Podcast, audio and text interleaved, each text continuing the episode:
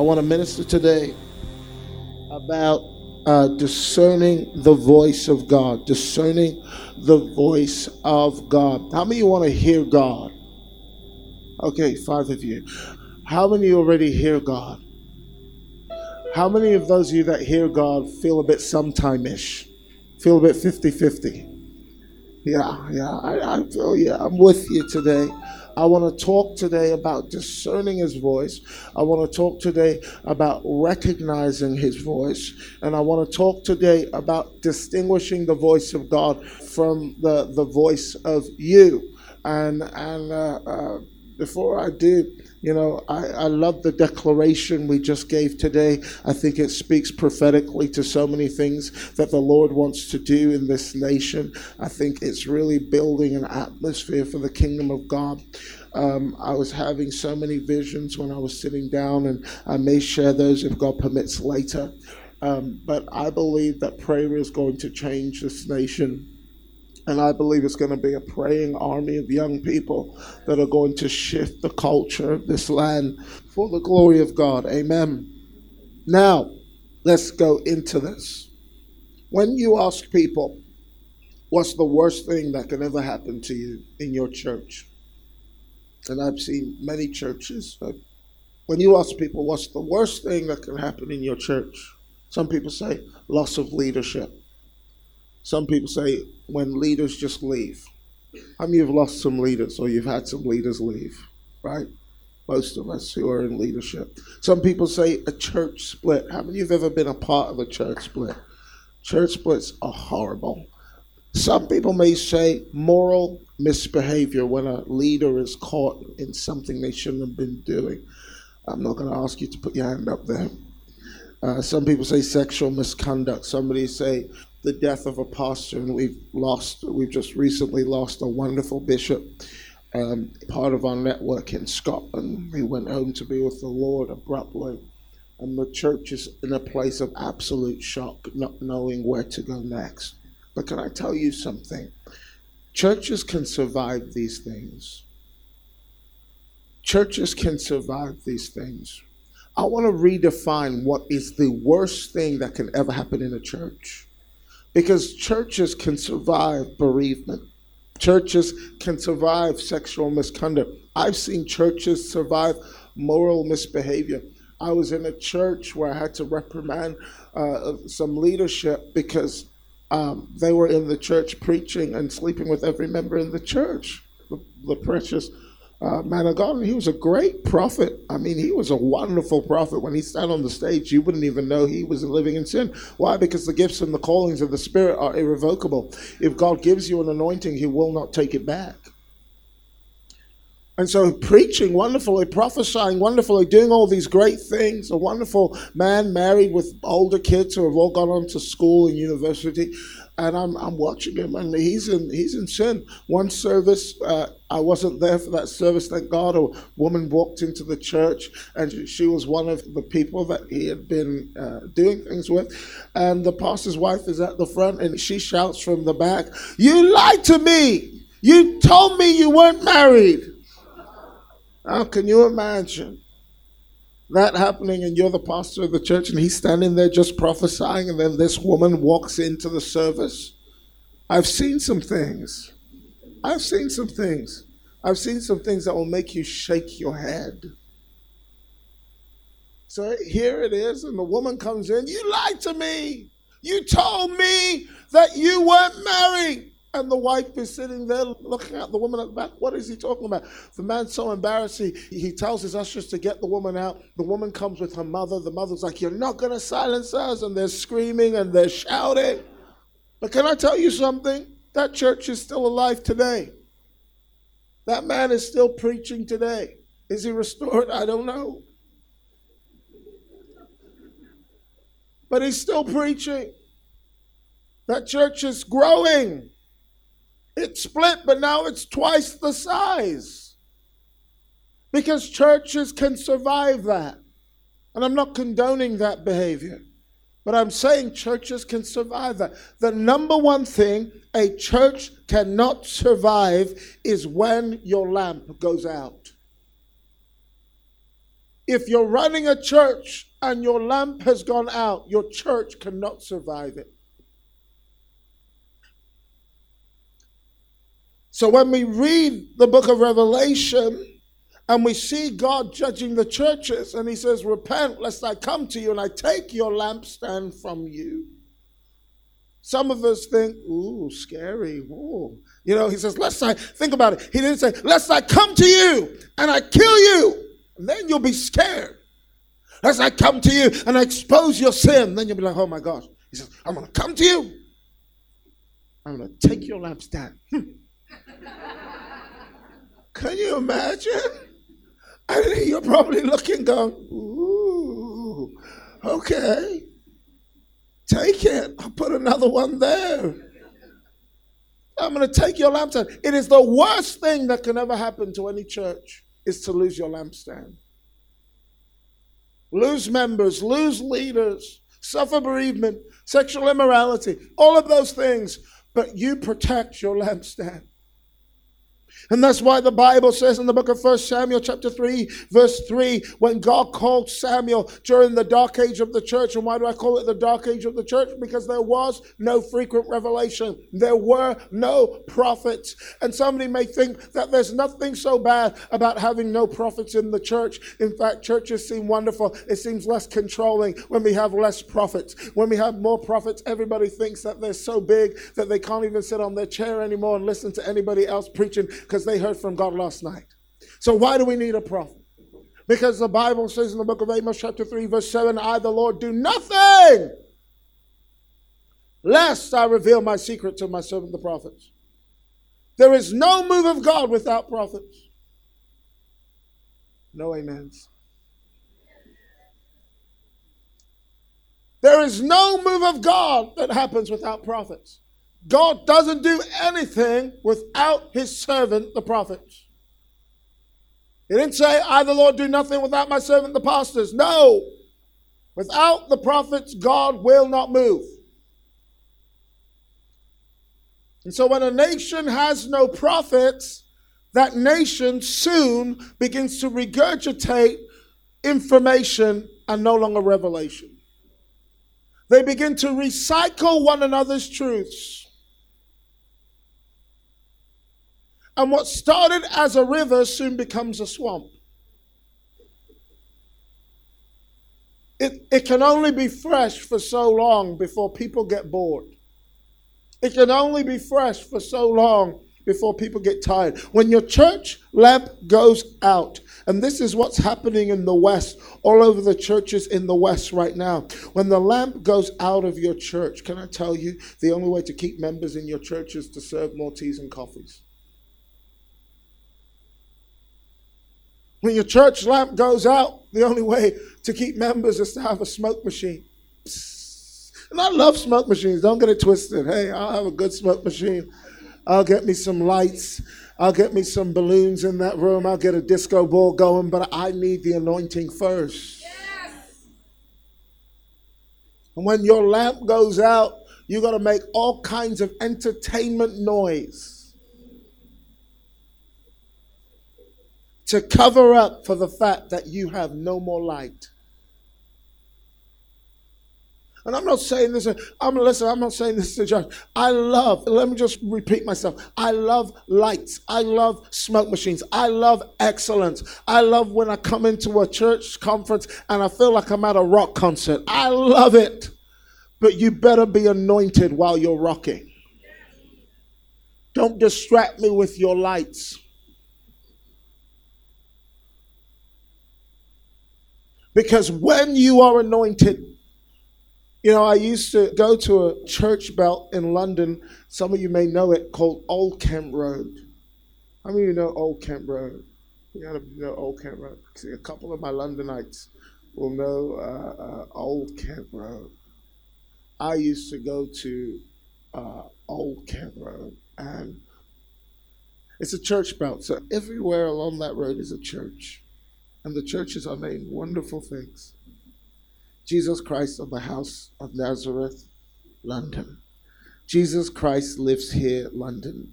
Jesus Christ International Duplication Ministries, Dunamis Exousia International, El Shaddai Jehovah Jireh Ministries. And then you'll walk further down and you'll see a hairdresser. And the hairdresser is called Jesus Christ Barbershop. And you're just like, what does Jesus need with a haircut? And you're just looking at all these things and you're watching. And I used to go to this place on Old Kent Road. And as I'd go there, I realized something that a lot of churches make a lot of noise to cover up for something that they're missing. And when you lack the anointing, when I was there, I used to see a pastor used to go to a woman, uh, walk up to a woman and go, You're getting delivered today. You're getting delivered today. And the woman will start, you know. And then he'll go, Vomit in the bucket. Vomit! Vomit! I'm watching this. I'm like, Lord have mercy. What are you doing? Vomit! That's it. Come out of her. Vomit. Vomit it up. I'd be like, hey, listen, I understand there are different manifestations of deliverance. I got nothing wrong with it. But, but you know, Jesus didn't need to tell anybody to vomit. Jesus didn't even need to tell demons to manifest. Jesus would just walk into a room and when he was in the room, something about the devil got so angry about something about his holiness that the Bible says demons manifested. That means Jesus was a walking rebuke. I'm telling you, when you're sitting in the church like Jesus was one day, and one of the leaders of the church starts going, I know who you are. Because he was a walking rebuke. Wherever Jesus was, demons manifested because where light enters, darkness is automatically exposed. I didn't come into this room today and go to your pastor and say, Pastor Moses, is the light on? I didn't go, Pastor Moses, is the light on? He'll look at me and say, Tell me, of course the light is on. Can you not see? Light, light, light. You ought to be really offended when people have to ask you if you're a Christian. Because either you're the light of the world or you're not. Either your light is on or it's not. Because can I tell you, when it's on, darkness bows, demons bow, sickness bows infirmity leaves. God begins to speak to you when your light is on. And so, Christians, you know, I want you to turn your light on today. I want you to make a conscious decision that you are going to let your light shine before men that they see it and glorify the Father. Amen. That's the worst thing that can happen. The Bible says in 1 Samuel chapter 3, verse 3, and Ur, the lamp of God, went out in the temple of the Lord where the ark of God was, and Samuel was laid to sleep. The lamp of God was going out in the temple. The lamp of God. And when God's lamp goes out, that's the worst judgment that can ever happen to a church. The worst thing a church can lose is the presence of God. And I've been to the church in America, and I love the church in America. But can I tell you, something scares me when I'm in a church and there's beautiful music, somebody's singing falsettos and altos and angelic worship, and there's no presence. Have you ever been there? Gifted, talented, but they're not releasing the presence of God into the atmosphere. Something scares me it causes me every day to fall on my face in the fear of God and say, Lord, if your presence doesn't go with me, I don't want to go. Because the worst thing that can happen to anybody is for your lamp to go out. What is this lamp? And why is it important? We heard the, the pastors say yesterday that lamps stand for understanding and they stand for illumination. I want to give you a different word for illumination revelation. Somebody say revelation. Revelation. Churches without lamps become social groups. You need revelation.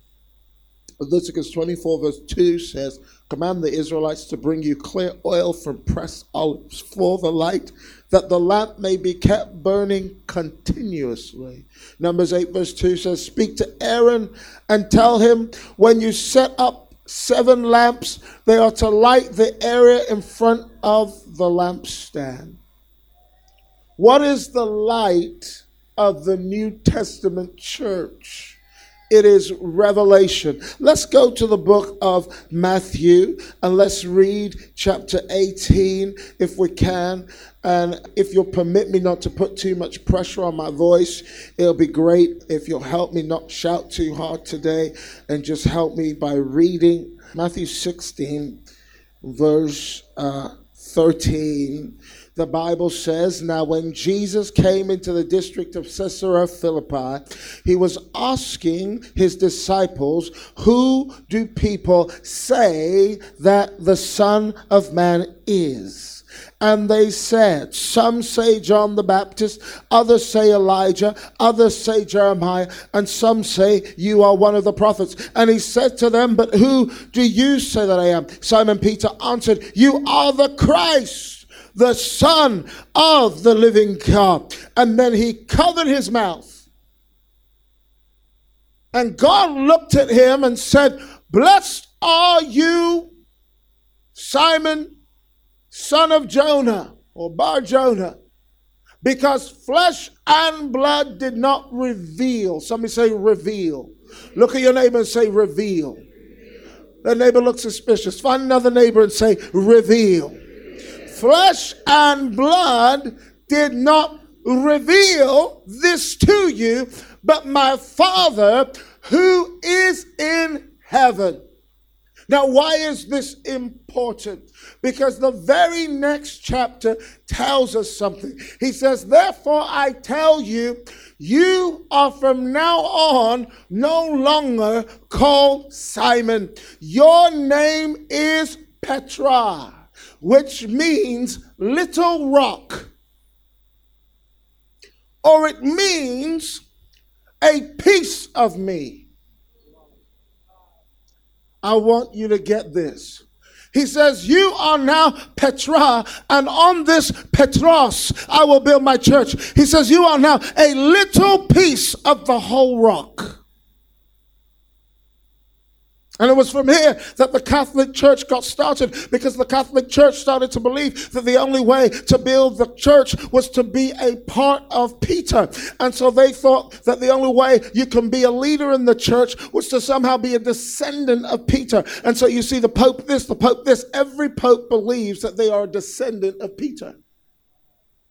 And that's how Catholicism got started because they didn't realize that Peter was not the rock, Peter was just a piece of the rock. Are you getting something? And then he says, on this piece, on this small portion, on this portion of revelation that you have just received of me, I am going to build my ecclesia.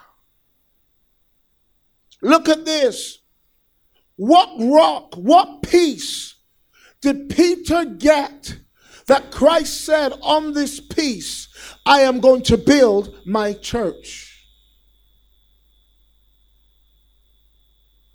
Because it is this piece that the Bible says the stone that the builder rejected has become the foundation stone of the church, has been the most rejected stone of the body of Christ. Jesus was not hooked up on what Peter said. Many of us reading that would think that's not powerful. You know, that's not something I could give the Nigerian mm, You're the Son of God. Can you hear? Can you even feel? What's the revelation in that? I mean, that doesn't sound like something that makes me want to go, Hallelujah. Whoa, glory. Nothing in that. He wasn't excited about what Peter said, He's excited about where Peter got it from. Did you hear this? He wasn't excited about what Peter said because demons called him the Son of God. He was excited about the source of this truth. He said, You did not get this through people, you got this through being sourced by the spirit of revelation. You are a piece of me. You got this through revelation. You got this through coming into the source of the Father. In other words, you got this through the prophetic. And because you got this through the prophetic, I am going to make the prophetic the founding stone of my building church. You don't believe me? The Bible says in Ephesians that the church is built on the foundation of the apostles and the prophets with Christ Jesus himself as the cornerstone. Something happened in the church where we pulled the prophets out of the foundation. We lost something. We lost revelation. We lost the lamp. We lost illumination. This thing that I do here, that I've been doing all these days here, you should be doing the same thing. It should be normal in the church. It should be normal to come to the house of God and to hear from the God of the house. It should not be a strange thing. It should be a normal thing. But something went missing when Christ said, I'm going to build an ecclesia. He said, This is what he said. Let me give you another definition of what he said. I'm going to build an ecclesia on a foundation of people that can hear my voice. Just stop for a second and think about that. What in the Old Testament was the ceiling, in the New Testament is the floor. What in the Old Testament was what everybody wanted. I just want to hear the voice of God and was reserved for a special few. In the New Testament, it gets to be the very floor that the Christian builds their life on. Are you getting this today? I'm giving you good news. He's telling you that you can hear his voice too. He's trying to get you to realize that you have access to the throne of God to talk to Him, to receive revelation from Him, as long as you're built on the right foundation. Now, lift your hands if you got that. Only if you get it. If you don't get it, just keep your hand down. Most of you, good. I'm going to move on to my next point. Because he said, I'm going to build my church on the ability to hear my voice. That's why the Bible says it was the wisdom of God to send to you apostles and prophets. Why? Because when apostles and prophets are at the foundation of the body of Christ, the church gets built up on apostolic prophetic truths. That means that the DNA that is imparted to the rest of the body is whatever is at the foundation. That means if at the foundation is the prophetic, then the people become prophetic. And this is what God says next. Because the people are prophetic, the Bible says the gates of hell cannot prevail against it. A Satan proof church is a church that hears the voice of God.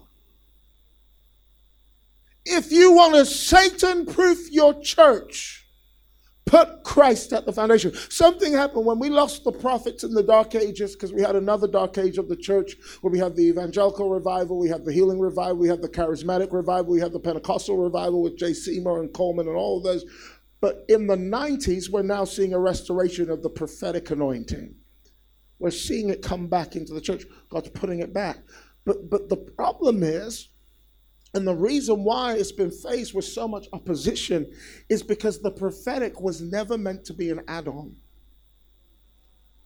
You and I were never meant to put the prophetic as an extra tool on our tool belt of things that we have. The prophetic is an integral part of the Christian DNA. I want you to hear this. The Bible says in the book of Revelation that the testimony of Jesus Christ, the word testimony means evidence. Look at your neighbor and say, Do you have Christ? Answer the question. Then look at them again if they said yes and say, Prove it to me. Are you hearing this? Because he said, the evidence that Christ is in you yes. is not tongues. He said, the evidence that Christ is in you is prophecy. Oh, Jesus, I just messed you up right there.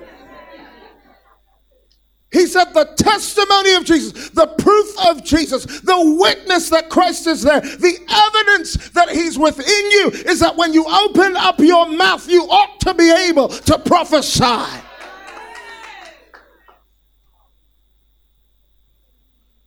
So, the reason why the prophetic is being faced with so much opposition and so much confrontation is because our our beloved fathers, and I'm not criticizing, please hear my heart, have built their churches so pastorally and so wonderfully and so lovingly, but they have forsaken the capstone. They have forsaken the foundation stone. And the problem is, in order for you to put the prophetic back in the church, you have to start all over again and tear it down and put the prophetic there. And so most of you come into your churches and you start prophesying and they don't know where to put you because they don't want to start over. So they tell you, okay, you can prophesy every now and again on a Sunday, but please just sit down after that. And so now, what the Holy Ghost has to do is he has to train new prophets to plant churches. Because the old folk don't want to start over. I told you, help me behave myself. My voice is blessed. she says, eating a bag of crisps. She's, she's like at the movies right now. You're like, mm, that's so good. Hey, honey, pass the Hal Greens, man. I'm enjoying this one. Oh, you just do your thing. Don't worry about it. I've seen things in Nigeria that I've never seen. One is eating popcorn. Another one can't smile without a pain in her hand. I've seen things that make me wonder. your country is interesting. Our country. I'm sorry. Forgive me. So Christ has got to raise a new prophetic breed. And there's a reason why a new prophetic and apostolic breed are planting churches, even though they're called to be prophetic. And the reason for that is, is because God is putting back the foundation in the church. And he's not going to permit the prophetic to be an add on anymore. He's going to let it be the foundation. And this is why I'm going to leave that alone. Let's move on.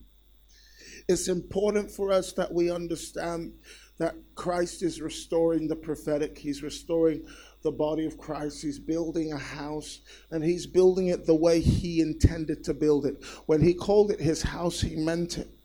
And so part of his intentionality in calling it his house means that we have to now go back and build it the right way. That means apostles and prophets are at the foundation of the building of the house of the Lord.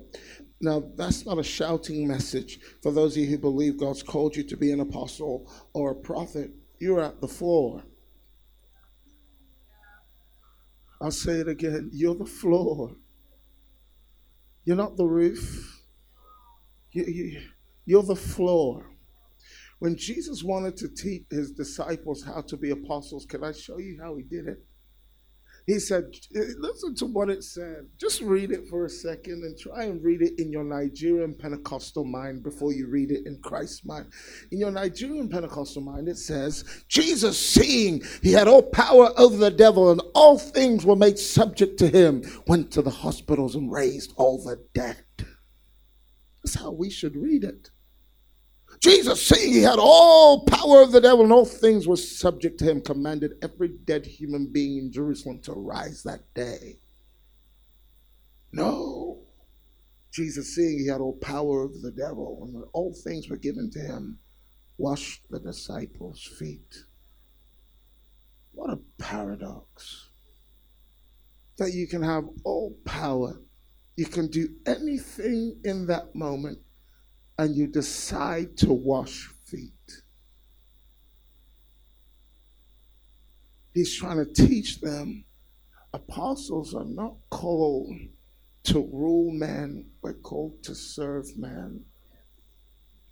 We're not called to build our thing, our church, our vision.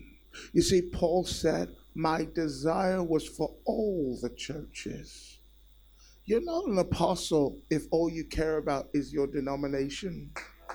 You're a bishop. I'm not going to get many amens. If all you care about is your denomination, you're not an apostle. You're a bishop. You're a cardinal. You're, you're presbytery.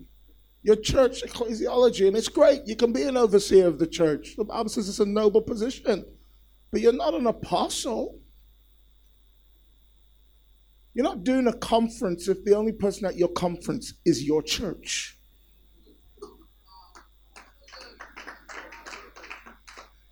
The intentionality of the word conference means that there's a converging of different ministries together. When the world has conference, they call Israel, Jamaica, Europe to the conference. Brussels, all of this. When the church has a conference, the only people that show up are the members of the conference. It's not a conference. Are you hearing what I'm saying? The Bible says in the book of John, chapter 10, verse 27, most important scripture, a scripture that I believe has the church in a season of delay, and we've got to move past this season of delay and into a place of new intentionality in how we build. And that's why I so honor the PIs and the Ferdies and the Moseses because and the Bobbies because they're building something in this nation that I believe is going to bless you real good. John 10 27 says, My sheep hear my voice. I know them and they follow me. Do me a favor, we did this yesterday. Bah. You qualify. As long as you are a sheep, you can hear God's voice. I want to demystify this. I hope you don't mind. I'm not feeling very preachy this weekend. I really just want to teach you. Do you mind that? I just want to lay some good foundations on the inside of you for the prophetic. There are three anatomies of the prophetic. I call this the three anatomies of the prophetic. And You can write these down and take it home to the bank. I want to make sure that I leave you with something that if I never come back to Nigeria again, which I promise you I will by the grace of God, that you will still have this in your notepad and you'll still go back and look over it again. There are three anatomies of the prophetic. The first anatomy of the prophetic is the office of the prophet. Office of the prophet. Write it down. Number one, office of the prophet. And this is in no chronological or systematic order. This is just uh, me giving this in any order. The office of the prophet. Number two, the spirit of prophecy. The spirit of prophecy. The spirit of prophecy is written about in the book of Revelation, which we've just read. The testimony of Jesus Christ is the spirit of prophecy, or the evidence that Jesus is in a room, is that people begin to prophesy. Number three, the gift of prophecy. The gift of prophecy. These are the three anatomies of the prophetic, and they all operate differently. And, and so often we have uh, confused the three and made them all the same thing. And we don't recognize when a gift is in operation, when an office is in operation, and when the Spirit is in operation. The Holy Spirit is, first and foremost, prophetic. The Holy Spirit is first and foremost prophetic. In essence, the first office of the Holy Ghost is to be a prophet. The first office is prophet. That's why he says in Joel 2 I'll pour out my spirit upon all flesh. Your sons and your daughters shall prophesy. When the Holy Spirit is poured out, people start to prophesy when the Holy Spirit is poured out, people start to prophesy. Have you ever read the book of Matthew and you've seen Jesus in the book of Matthew breathe on the people after he rises from the dead and he breathes on them and he says, Receive the Holy Spirit, and then they're all filled with the Holy Ghost? How many of you have read that? How many of you have read that? One of you. How many of you have read that? One of you? How many how many how many read that? Come on. You've read that? You've not read that. You've not, should we go there? I, I'm sorry, I assume too many things. I assume too many things. I'm so sorry. I'm so sorry. I'm so sorry. Um, it's the book of John. I apologize. Thank God we went there. Otherwise, you'll be searching in Matthew. John 20. This is when Jesus rose again, John 20, verse 21. Let's go from verse 21. Jesus said to them again, Peace be with you, as the Father has sent me, I also send you. And when he had said this, he breathed on them and said to them, Receive the Holy Spirit. Have you read it now? Yes. Thank God for Jesus. That day, Every single one in that room was born again. I want you to understand something. Something that the pastor yesterday, please remind me of his name so I'm not calling him the pastor. Chintok was what a wonderful name. Something uh, Chintok was referring to. The Holy Spirit was never inside an Old Testament Christian. Never.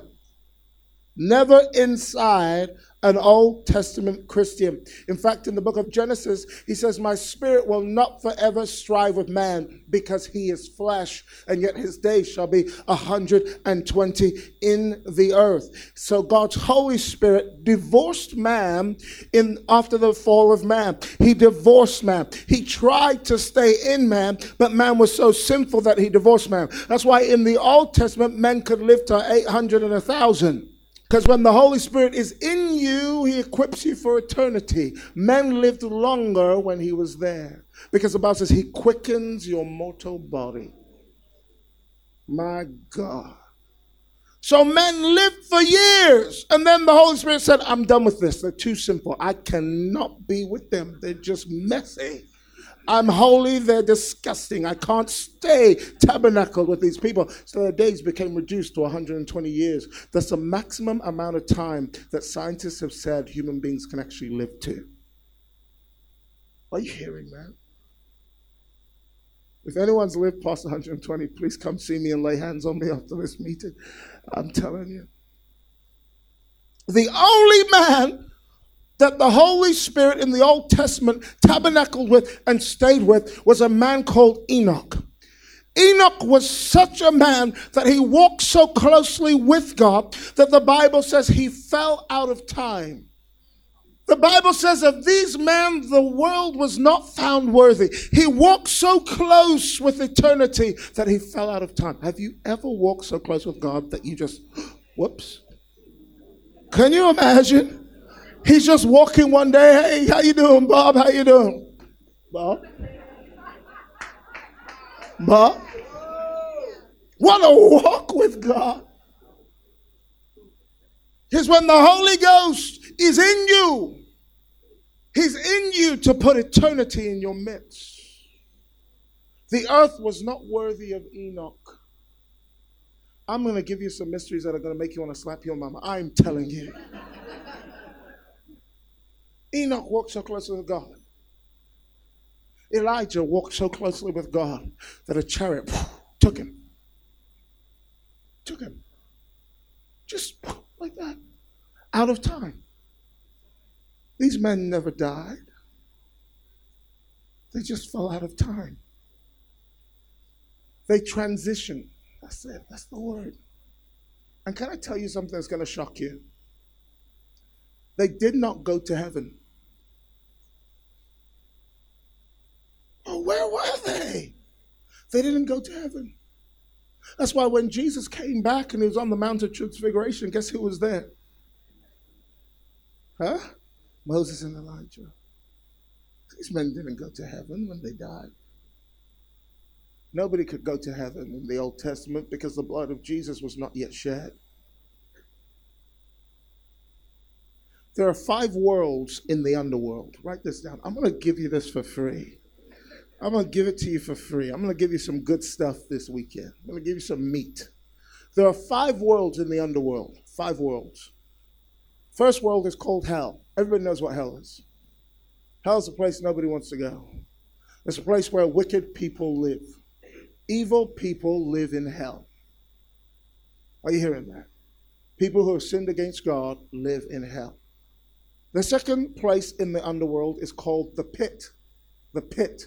Jesus spoke about the pit in the New Testament. I mean, remember when the demon said, Don't send us into the pit, sorry, send us into the pigs. And then Jesus spoke about this place. And it's a place when demons leave your body, they go to a pit. That's why the Bible says when a demon has gone out of a man, it goes through arid places seeking rest. That arid place is called the pit. Demons don't, you can't send demons to hell. They don't live in hell, they live in the pit. Somebody said, Well, where do demons come from? I'm going to shock you. Maybe I'll do a class one day called Where Demons Come From. Demons are not fallen angels. Oh boy.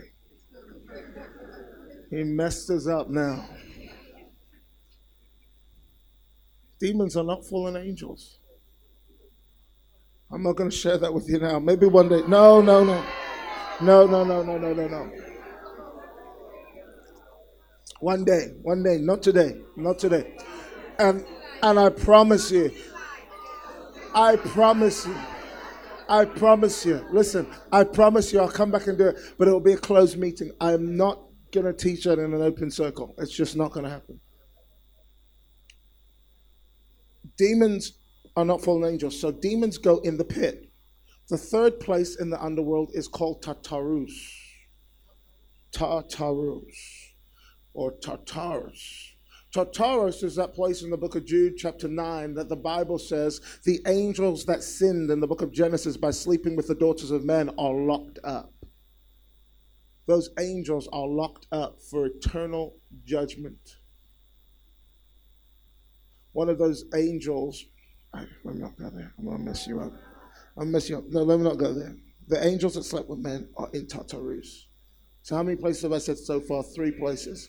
You the other two. The fourth place is called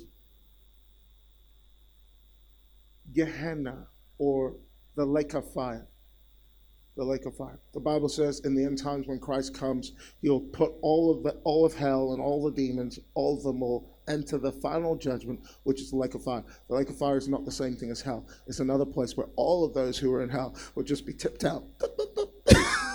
Like cooked snails. they'll be dropped into that lake of fire for eternal judgment. The final place is, and you'll be you'll be shocked to know, um, the final place is a place called paradise. Paradise is not above, paradise is beneath. Some of you are like, what is this devilish man talking about? What is this demon talking about?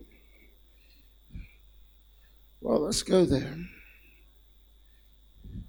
Let's go there. Mm-mm-mm.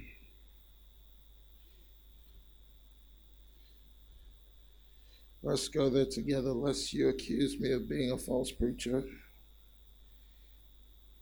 The Bible says in Luke chapter 16, have you got your Bibles? Luke 16, the Bible says in verse, I'm going to go from verse 19. There was a certain rich man which was clothed in purple and fine linen and fed sumptuously every day. And there was a certain beggar named Lazarus, which was laid at the gate full of sores, and desired to be fed with the crumbs which fell from the rich man's table. Moreover, the dogs came and licked his sores, and it came to pass that the beggar died and was carried by the angels into Abraham's bosom. Abraham's bosom is synonymous, it's another name for paradise. The rich man also died and was buried.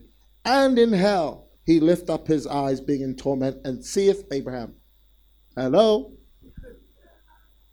Hello? And in hell, he lift up his eyes. Oh, Abraham. And in hell, he lift up his eyes and looked afar off. He goes, Oh, Abraham, what are you doing there? And he saw Abraham and Lazarus in his bosom. And he cried and said, Father Abraham, have mercy on me and send Lazarus that he may dip in one of his fingers. He's even so wicked that he's still asking Lazarus to serve him. What a wicked man. He says, please tell Lazarus. I know you're, you're too busy. Tell that, tell that skimpish slave to come over here. Give me some water. What a wicked man. And Lazarus in his bosom. He cried out, Father Abraham, have mercy on me, and send Lazarus that he may dip the tip of his finger in water and cool my tongue, for I am tormented in this flame. But Abraham said, Son, remember that you in your lifetime received good things, and like Lazarus, evil things, but now he is comforted and you are tormented. And beside all this, between us and you, there is a great gulf. Did you see that? The only thing separating paradise from hell was a gulf. So hell and paradise were in the same place. Are you hearing this? That's why the Bible says, The blood of your brother cries out to me from the ground.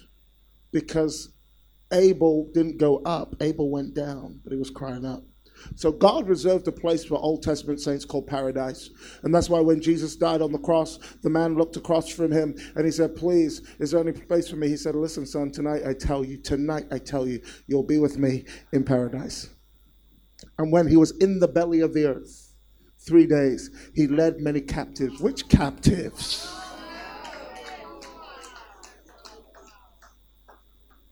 Which captives? Some of you are looking at me like a beetle. What what is he talking about? Let's move on. That wasn't even that wasn't even where I was supposed to go. That's why the Bible says that the blood of Jesus needed to be spilt on the ground because the ground cursed them and said, Dust you are and dust you'll return. When his eternal blood spilt in the belly of the earth, it freed those captives out of the earth. And all of them went to heaven with the Father. And heaven is our final resting place. Now, what's happened to paradise since? I don't know. The Bible says in the book of Isaiah, hell hath enlarged itself. What many scholars actually believe is hell has taken over paradise since all those Old Testament saints are no longer there. But I don't know. That's just a nice, a nice thought to think about. But anyway, and I digress.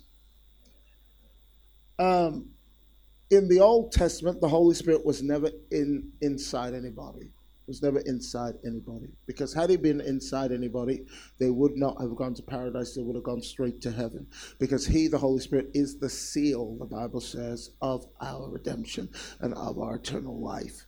And so that's why the Bible says in the book of John, chapter 14 and John, chapter 16, about this person called the Holy Spirit. And I say this person because so many people still refer to the Holy Spirit to this day as an it. The Holy Spirit is not an it, the Holy Spirit is a he, and he is the only person still in the earth today. And when you say, I hear God, most likely 10 times out of 10, you are referring to the Holy Spirit because He is the one that communicates the intentions of Jesus and the Father to you. And so the Bible says in the book of John, chapter 14 and verse 15, if you love me, you'll keep my commandments, and I'll pray the Father, and He shall give you another comforter that He may abide with you forever, even the Spirit of truth, whom the world cannot receive because it neither sees him, neither knows him, but you know him, for he dwells in you and shall be late. Sorry, he dwells with you and shall be later in you. Did you hear that? He dwells, some of you may miss that if you didn't read it properly. He dwells with you and shall be later in you. He dwells with you and shall be, some translations say, later in you. What did he mean by later in you? He meant that until I die, I can't be in you. Until I shed my blood on the cross, I can't be in you. I can only be with you. The Holy Spirit in the Old Testament was with Old Testament saints. He wasn't in Old Testament saints. When the Holy Spirit is with you, he does something different from when he's in you. When the Holy Spirit's in you, he does something different than when he is upon you. Are you understanding this? Please don't fall asleep. You're not in school, in church, you're in school. This is school of the Holy Spirit. When the Holy Spirit is with you, He is with you for favor. Anytime the Bible says the Lord was with somebody, favor. Favor and rest. If you're restless, it is a sign to you that you need to spend more time with God. Because when he is with you, the Bible says in Exodus 33, I will be with you and I will give you rest. When you have rest, he's with you. When you have favor, he's with you. And the Lord was with Joseph, and he, though a slave, was successful.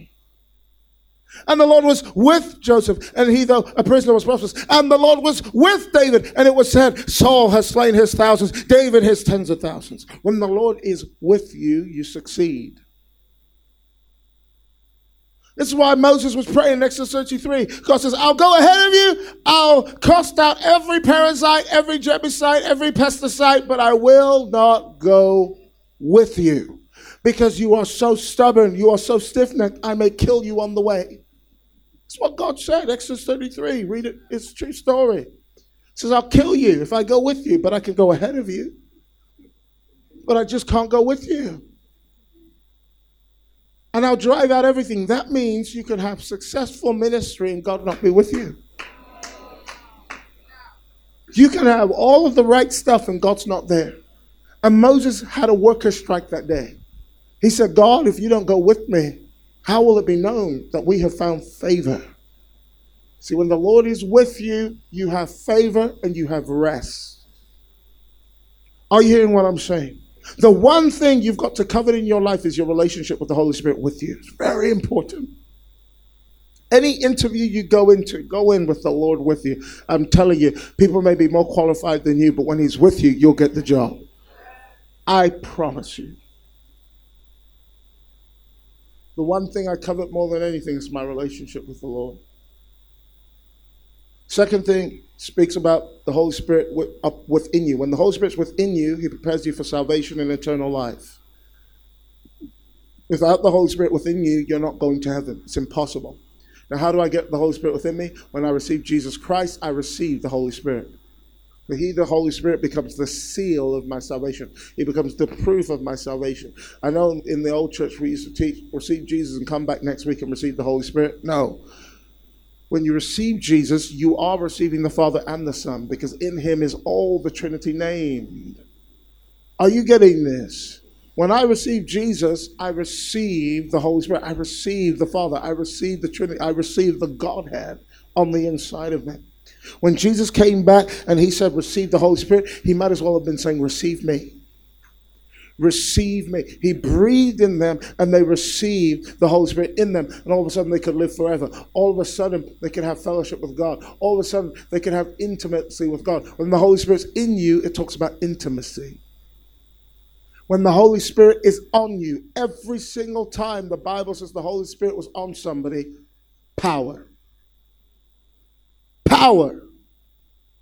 This is why when I'm in a meeting and the, I am the nicest person you'll ever meet, I will hug you, I will love you because I just love people. I love people. My wife's a bit more of a pit bull over my time. She's like, Tell me you got to go now. I'm like, No, I want to say hi to everyone. I love people. Put me around people. I'm a happy guy. I love people. I love me time. Don't get me wrong, but I love people. When the anointing comes, when the power of God comes, when the Spirit of God comes upon me, I change. Because I know that the Holy Spirit with me is permanent. When the Holy Spirit's within me, it's permanent. When the Holy Spirit's upon me, it's for a moment. And if I don't use that moment, he'll lift. Hear me, don't pray for the sick when the Holy Spirit's not on you. They won't get healed. And you'd be standing there going, Be healed, be healed, be healed, be healed, be healed. In Jesus' name. You'd be doing all the Benny Hinn things. Touch. And I was just looking, you like, What are you doing? Because he's not on you yet when he is on you, you can definitely. I'm not saying don't pray for the sick by faith. Every one of us should pray for the sick by faith. Bible says these signs shall follow those that believe. Hey, listen, you pray by faith, they'll get healed. But I'm telling you, you want to see results every time. Wait for the Holy Spirit. Wait for him. When you wait for him and he comes upon you in that moment, then I don't care if they're in the middle of worship. You get up, grab that microphone, and start speaking healing. You heard, you saw what happened yesterday? So often, this is what we do we get in the program, and we're so stuck in the program, the power of God shows up. And we're right there, everyone's crying, you can all feel the power. And then, because the next thing on the schedule is the special number, and you know that special number is special. you know what I mean by special? Whenever, demons tremble at your presence. And the Holy Ghost just goes, I'm out. and, God just and God just says, Who's that singing? Close the windows, Gabriel.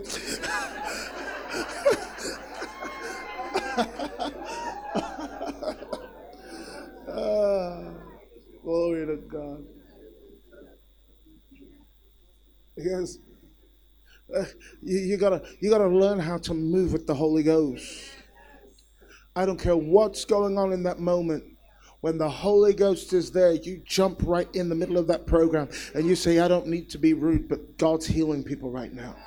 And you just start declaring, deafness be healed, blindness be healed. All of a sudden, you'll start seeing people jump up in that moment. This is why church died because we flow with the program. And the Bible didn't say those that are led by the schedule are the sons of God, it said those that are led by the Spirit are the sons of God.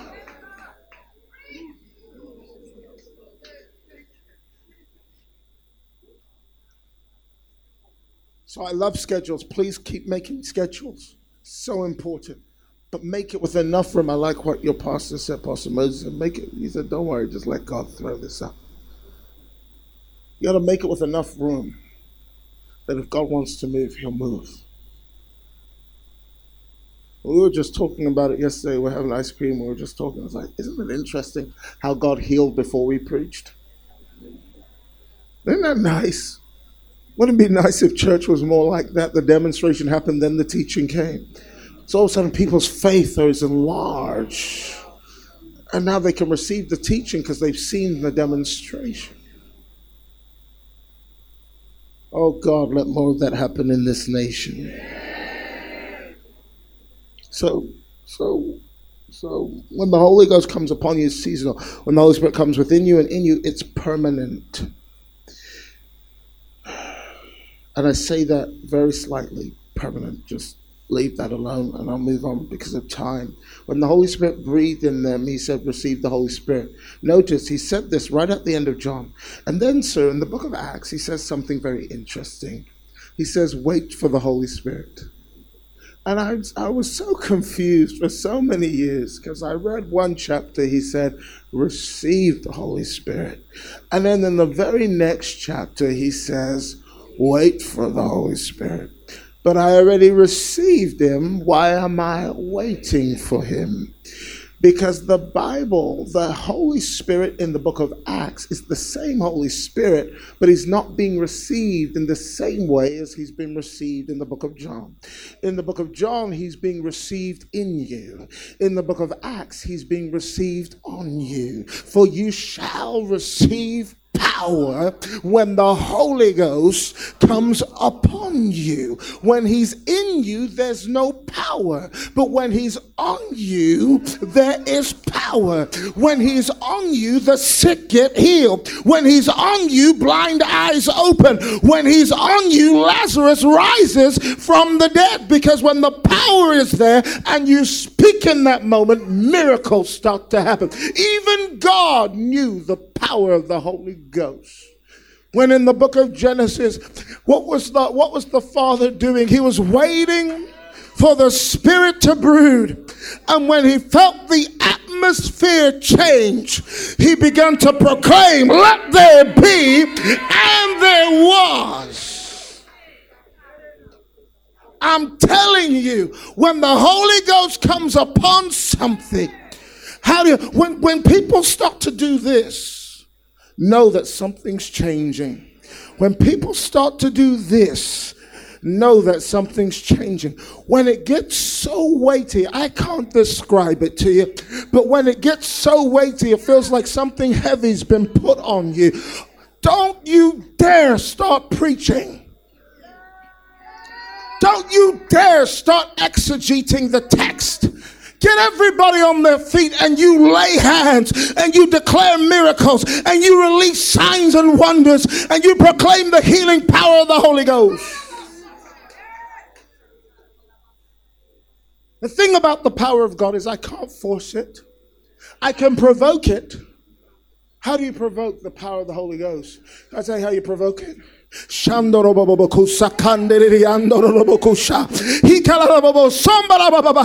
When you stir up yourself with tongues, you are provoking the power of the Holy Ghost to come upon you. Another way to provoke the power is Lord, I worship you because of who you are. Because of who you are, I give you glory.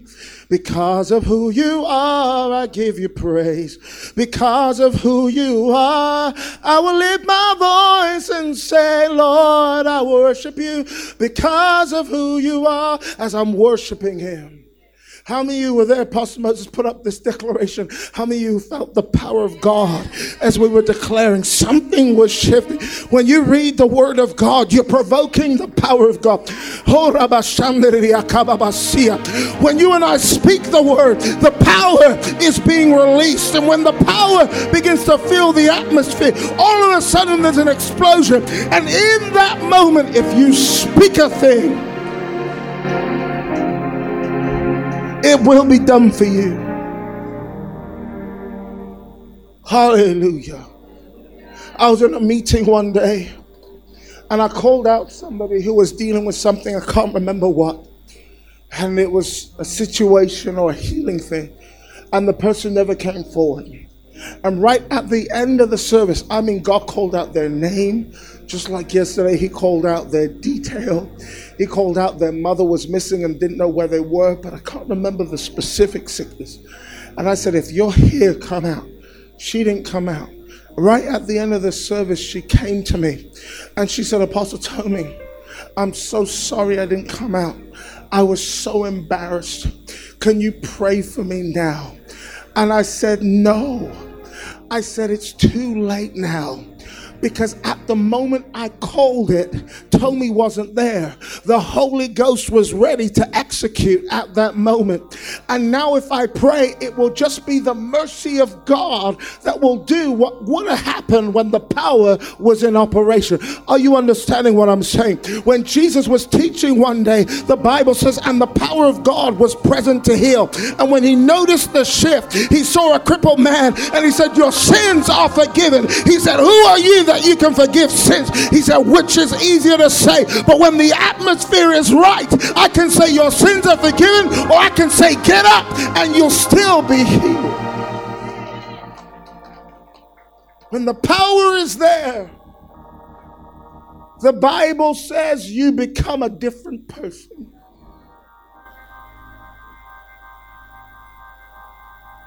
I don't play when the power shows up. One of my team members back in the day said, me, you get mean sometimes during those meetings. You start bossing people around. I'm not trying to boss people around. I just know that this is a limited time. Remember yesterday when we felt the atmosphere change? We are like, it's done now. Okay, let's do something else. When the atmosphere is right, I'm telling you, when you're on the streets and you sense that Holy Ghost power operate in that moment, if you hesitate for a second, I was in Malawi just before I came here.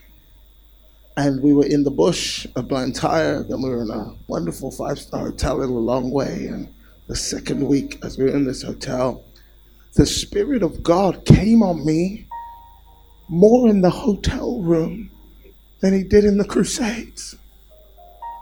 And I was like, God, what are you doing?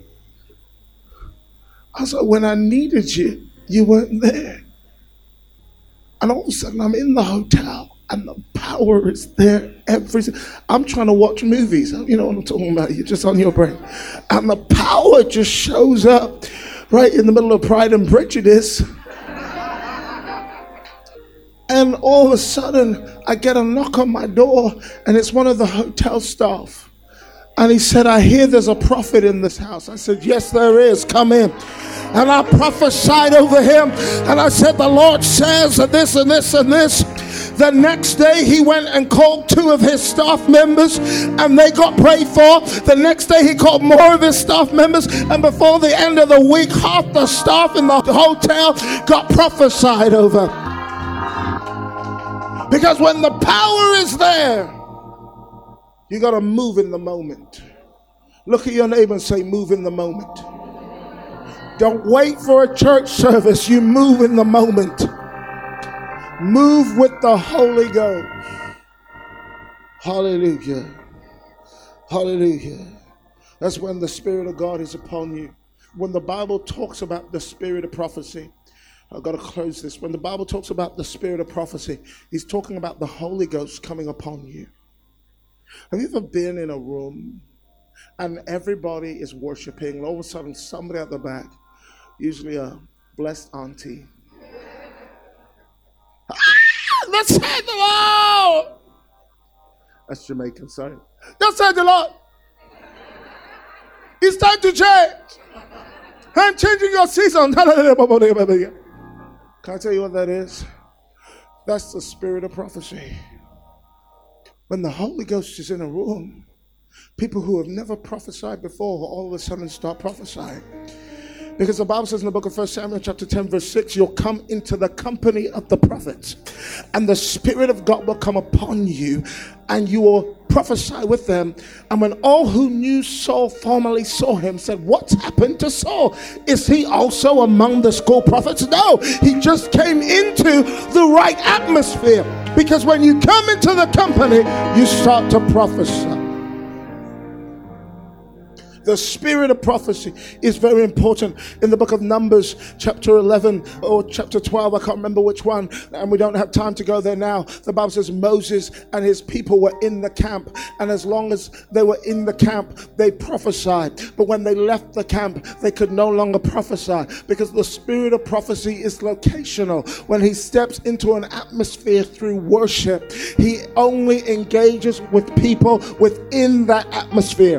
The moment you leave that atmosphere, you can no longer prophesy. Look at your neighbor and say, Get in the right company. Come on, nudge your neighbor next to you. Say, Get in the right company. And listen, listen, when you get the right company, you make sure you stay there.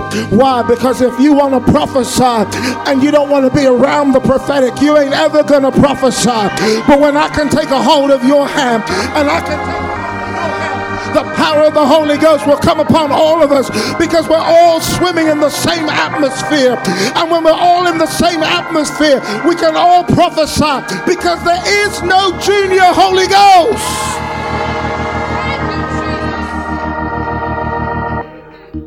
No junior. It's a spirit of prophecy. It's a spirit of prophecy. The spirit of prophecy. The spirit of prophecy. Someone say the spirit of prophecy.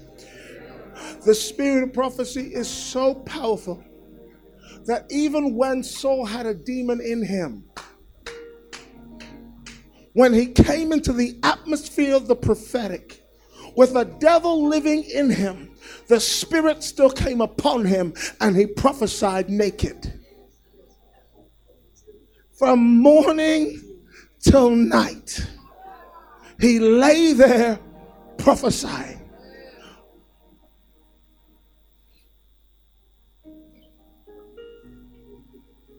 Wow. Do you know your inheritance? I implore you, do these prophetic gatherings once a year, but gather as prophets as often as you can. Because you ignite something in the atmosphere just by your coming together.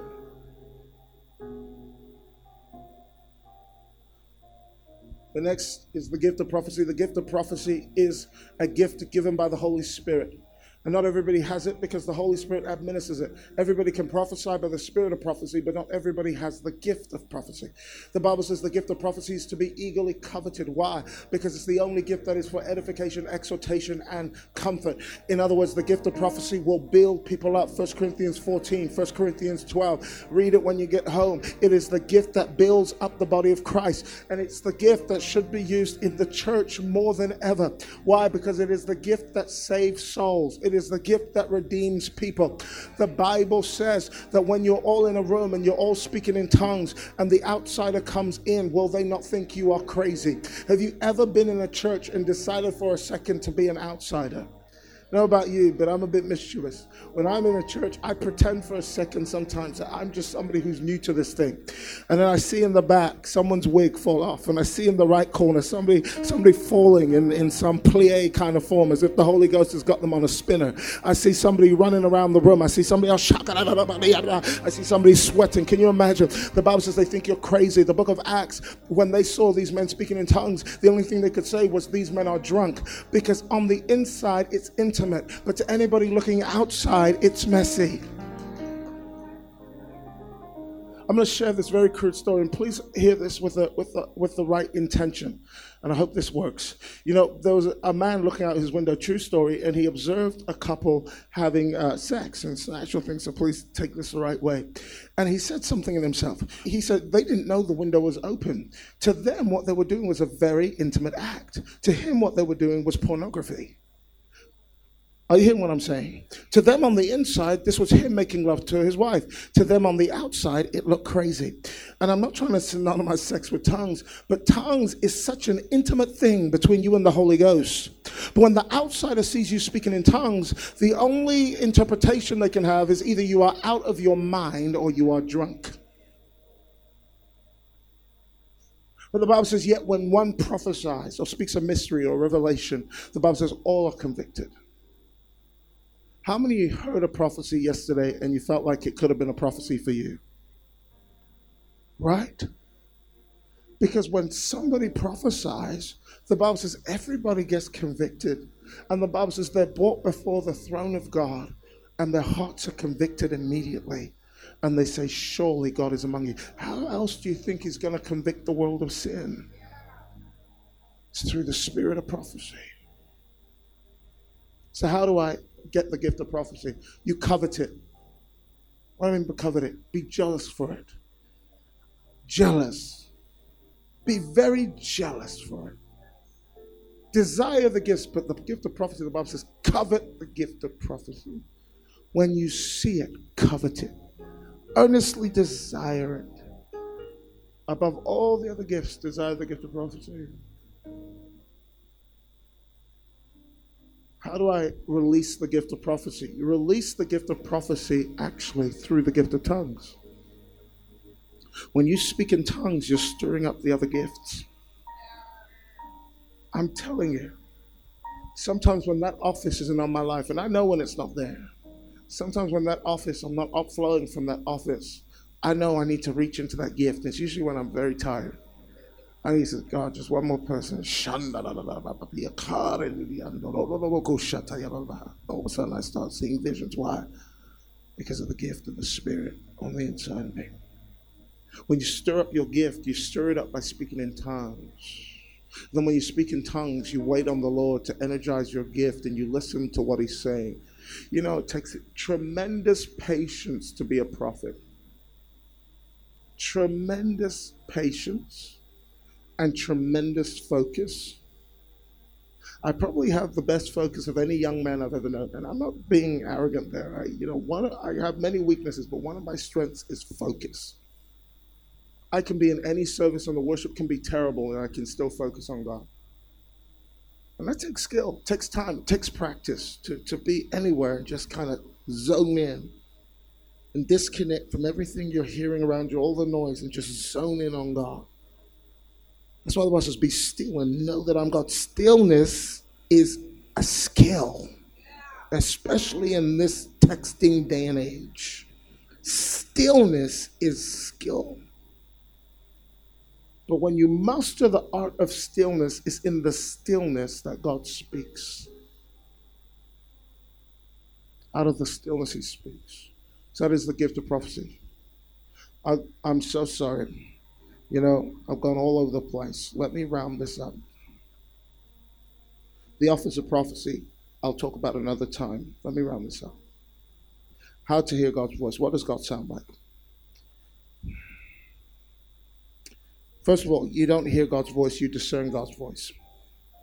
1 Samuel 3, verse 8 says, The Lord called Samuel again the third time. and he arose and went to Eli and said, Here I am, you called me. Then Eli discerned, somebody say discerned, that the Lord was calling the boy. The voice of God is not heard, the voice of God is discerned. Well, what does that mean? It means sometimes God will sound like your dad. It means sometimes he'll sound like your mom. It means sometimes he'll sound like you.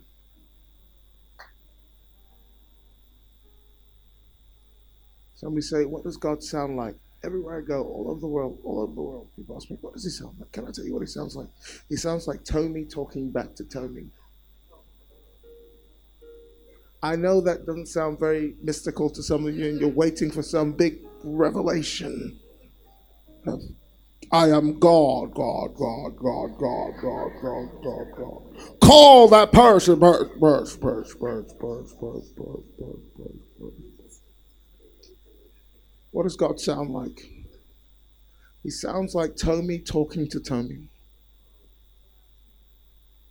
That's what he sounds like. He sounds like me talking back to me. And in the information highway of the brain, can I tell you, to this day, some of you can still hear your parents in your head. You leave a cup on the table, you just hear your mom say, Toby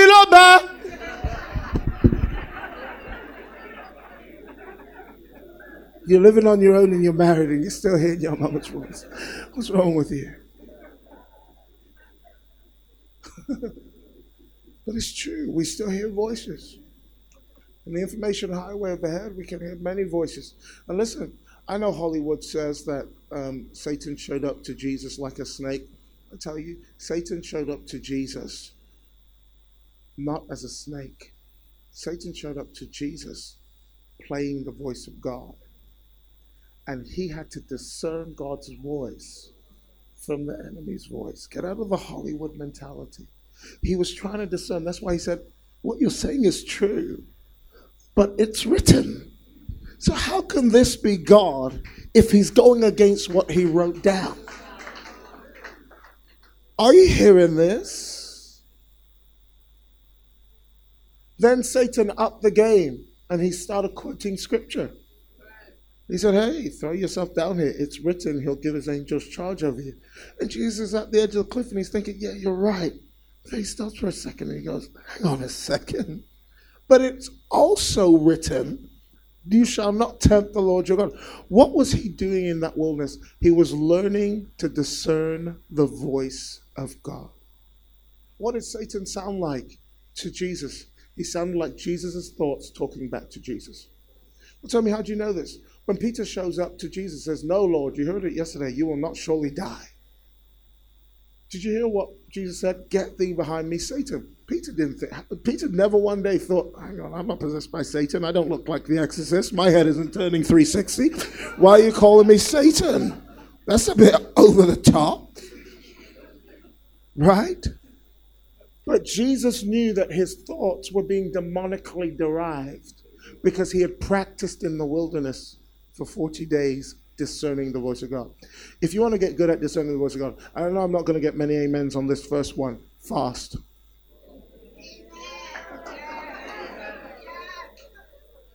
And I don't mean Fruit Pastille fast and uh, McDonald's fast, and I'll only drink water instead of Coca Cola fast, and, and 6 p.m. fast, and 3 o'clock fast, because I know you're fast. I know your fasting hacks. I know you.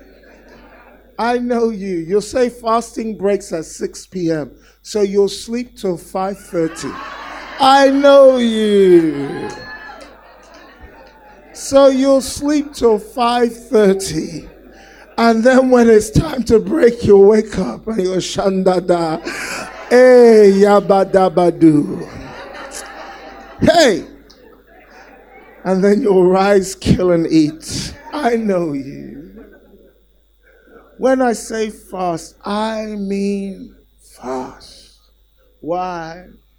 And somebody said to me, I'm going to fast with you, but I'm going to do a Facebook fast. I said, Come here, honey. I said, Fasting Facebook is supposed to be what you do when you're fasting. Yes. Yeah. Can I tell you why fasting is to deprive yourself of food? Because sin entered through food. Man lost spirituality because of what they ate. Abstinence is sustenance. When I can abstain from food, I drown out the voice of my spiritual appetite. I drown out the voice of my physical appetite. I hear that flesh screaming, and one day during that fast, your flesh will no longer scream. I've done many 21 day fasts. So you say, well, how did you do it? Can I tell you, when you know what you're doing when you're fasting, it makes fasting a lot easier. The first week of any fast is the hardest. Very hard. In fact, you pick up on a supernatural scent. You can smell suya from you can smell suya from Abuja. And even if it's not the mainland kind, it's the one that you don't know if it's a dog or a cat, but your heart's still saying, mm, this is good. It's suya. First week is the hardest. Everybody's offering you food on the first week. I don't know why. Have you noticed? Everybody buys, everybody does takeaway that day. That week you're fasting is your favorite takeaway place that's happening that week. Or it's somebody's birthday. Or somebody's getting married. And you have to show up at the thing and everyone's passing chicken and they're passing it under your nose. And drool is just, you're just salivating. Right? First week is the hardest. You're in the most pain. Your flesh is crying out the most. Physically, your body has not yet gone into a state called ketosis. Ketosis happens after the second week. In ketosis, your body starts to send information to your brain that it's no longer feeding you at breakfast, lunch, and dinner. Hunger happens because you programmed your brain to believe that breakfast, lunch, and dinner is the time you eat. When you when you shut off food, your brain still communicates at those times to eat, and that's why you have hunger. So, and that's why you say stuff like, I'm starving, hyperbole. You're not starving. You haven't been to starving places to know what starving is, but your brain is communicating something that it used to receive. So when you shut down what it's communicating, within the second week, you'll go into ketosis. Your brain will stop communicating that, and your brain will instead go into the fat cells around your body, all the stored stuff, and it will start getting its food from there a human being can last for 40 days off of its own body fat. I'm telling you facts here. You can last.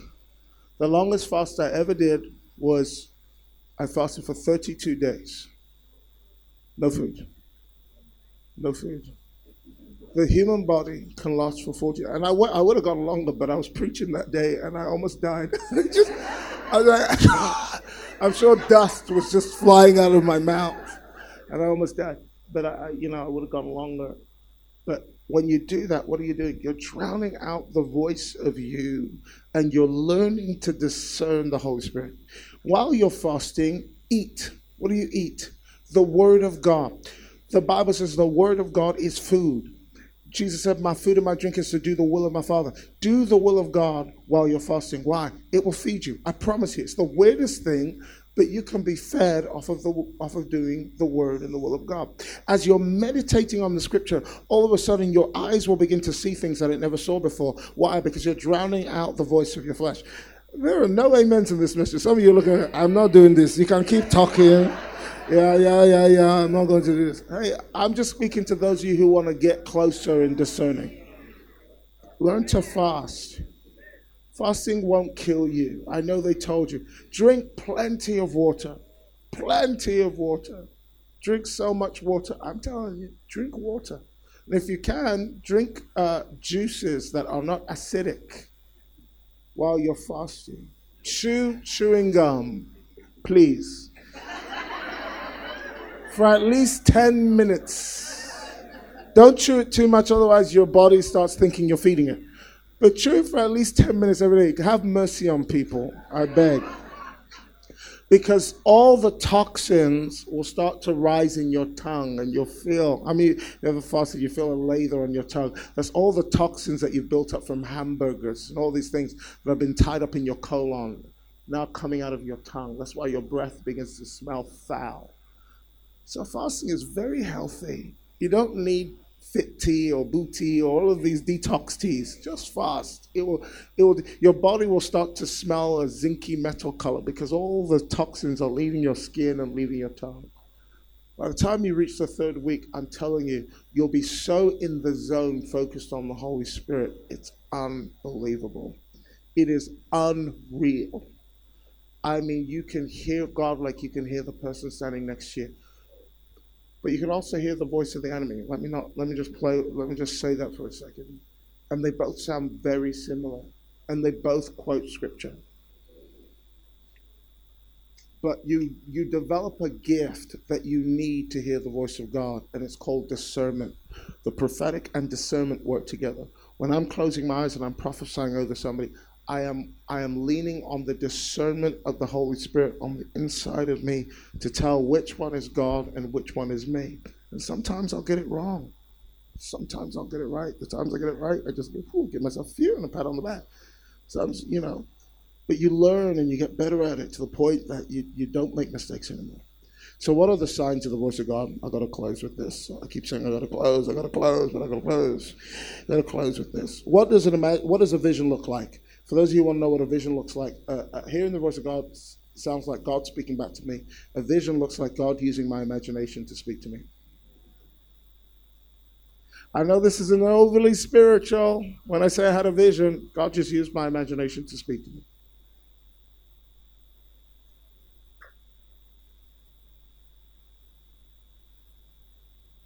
So, number one, how do you discern the voice of God? Number one, heartburn. Heartburn heartburn. Yes, indigestion. I said it. Heartburn. Write it down. Heartburn. I'm going to talk about it. The Bible says in the book of uh, uh, Jeremiah 23, verse 25, it says, no, let's look at Luke 24 first. Luke 24 says this in verse 13. Now, that same day, two men were going to the village called Emmaus, about seven miles from Jerusalem. They were talking with each other about everything that had happened. And they talked and discussed these things with each other. Jesus himself came walking among them, but they were kept from recognizing him. And that's what the prophetic is like. They were kept from discerning him. As they approached the village to which they were going, Jesus continued on as if uh, they were going further. They urged him strongly, Stay with us, for it's nearly evening. The day is almost over. So we went in to stay. He sat at table, took bread and broke it, then disappeared from their sight. I'm just going fast here. They asked each other, and then their eyes were open and they recognized him. And he disappeared from their sight. They asked each other, Were not our hearts burning within us while he talked to us? Heartburn is the first evidence that it's God and not you. Jeremiah 23, verse 25. I have heard what the prophets say who prophesy lies in my name. They say, I dreamed a dream, I dreamed a dream. How long will this continue and be in the hearts of these lying prophets who prophesy the delusions of their own minds? They think the dreams they tell one another will make my people forget my name. Ancestors did. Let the prophet who has a dream recount his dream. Let the one who has my word speak it faithfully. For what is straw to the grain is not my word like a fire, declares the Lord. God's word is like a fire. Jeremiah 20, verse 9. I said, I will not remember his name anymore or speak anymore in his name. Then in my heart it became like a burning fire shut up in my bones, and I grew weary of holding it back. And I said to myself, I cannot endure it. How many of you have ever been on a bus or somewhere and you hear God say, Go speak to that person? All the time. How many remember when you didn't do it and all of a sudden it felt like fire in your heart. It just kept burning. That's the voice of God. When you get better at releasing that and recognizing that burning, when, when it's you speaking, it doesn't burn. I remember being in Scotland, I was standing in front of this young woman, and I just was prophesying to her like I was prophesying to you guys and prophesying different things. She was just looking like this. She was like a 12 year old girl. I'm prophesying to her. She's looking like this. And in my head, I'm just hearing the word Stephanie, Stephanie, Stephanie. And I'm thinking, why am I hearing this word Stephanie? So I just ignored it and moved on. And, and all of a sudden, it just burned on me, Stephanie. I'm prophesying to the next person, but I'm getting distracted. Stephanie, Stephanie, Stephanie. And I turned back and I said, I don't know if the word Stephanie means anything to you. And she goes, That's my name. And in that moment, she said, The only thing I wanted to hear God say was my name. I just wanted to know that He knew me. I was in a meeting one day. The camera person was a woman and she was recording. And as I was preaching, all of a sudden, I leave the meeting, and all of a sudden, as I'm walking out the door, I keep hearing her pop up in my heart. It's not your fault. It's not your fault. It's not your fault. It's not your fault. She asked me to prophesy over. I prophesy, I glaze over a message, but that word, it's not your fault, is still burning in my heart. And she kind of walks away, says, Thank you for the word, you know, and walks away. And as I'm leaving the door, I turn around and I say, uh, uh, uh, Lady, just quickly, I just want you to know the Spirit of God says it's not your fault. She fell face flat on the floor right in front of me. I said, What's wrong? She said, My mother died giving birth to me, and for the longest time I thought it was my fault. And I just wanted to hear God say, It's not your fault. Can I tell you? You got to learn to listen to that heartburn. Because the more you learn to listen to it, the better you get at releasing the voice of God to others. I'm sure some of you are in this room thinking, gosh, you mean that time was you speaking to me? Yeah. But listen, we get better at it, we practice, and then we release it more, and we, we get more confident as we grow. First thing, heartburn. Learn to recognize that. Number two, hammers on. God's voice hammers on. Remember the testimony I just shared just now. The voice of God will continue to hammer on and hammer on and hammer on. A couple of years ago, I had a vision and in this vision, President Barack Obama came to me, the then president, and he sat in the kitchen with me.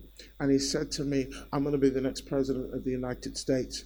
And he looked so arrogant, so cocky, I just didn't like him. When I woke up from the dream, have you ever had a dream about your spouse doing something they shouldn't have been done and then being really angry with your spouse as if they did something? How do you know what I'm talking about? The rest of you will cast out the lying spirit later. But but I've been there, and I, you know, I woke up in the dream, and I just didn't like Obama. I had a complete dislike towards him. My dad said to me, because my dad knows I'm a prophet, he says to me, "Hey, so so who's going to win the presidency of the United States?" I said, "Obama's going to win." And he said, "Yes, the first black president." I said, "Trust me, he's going to ruin the nation."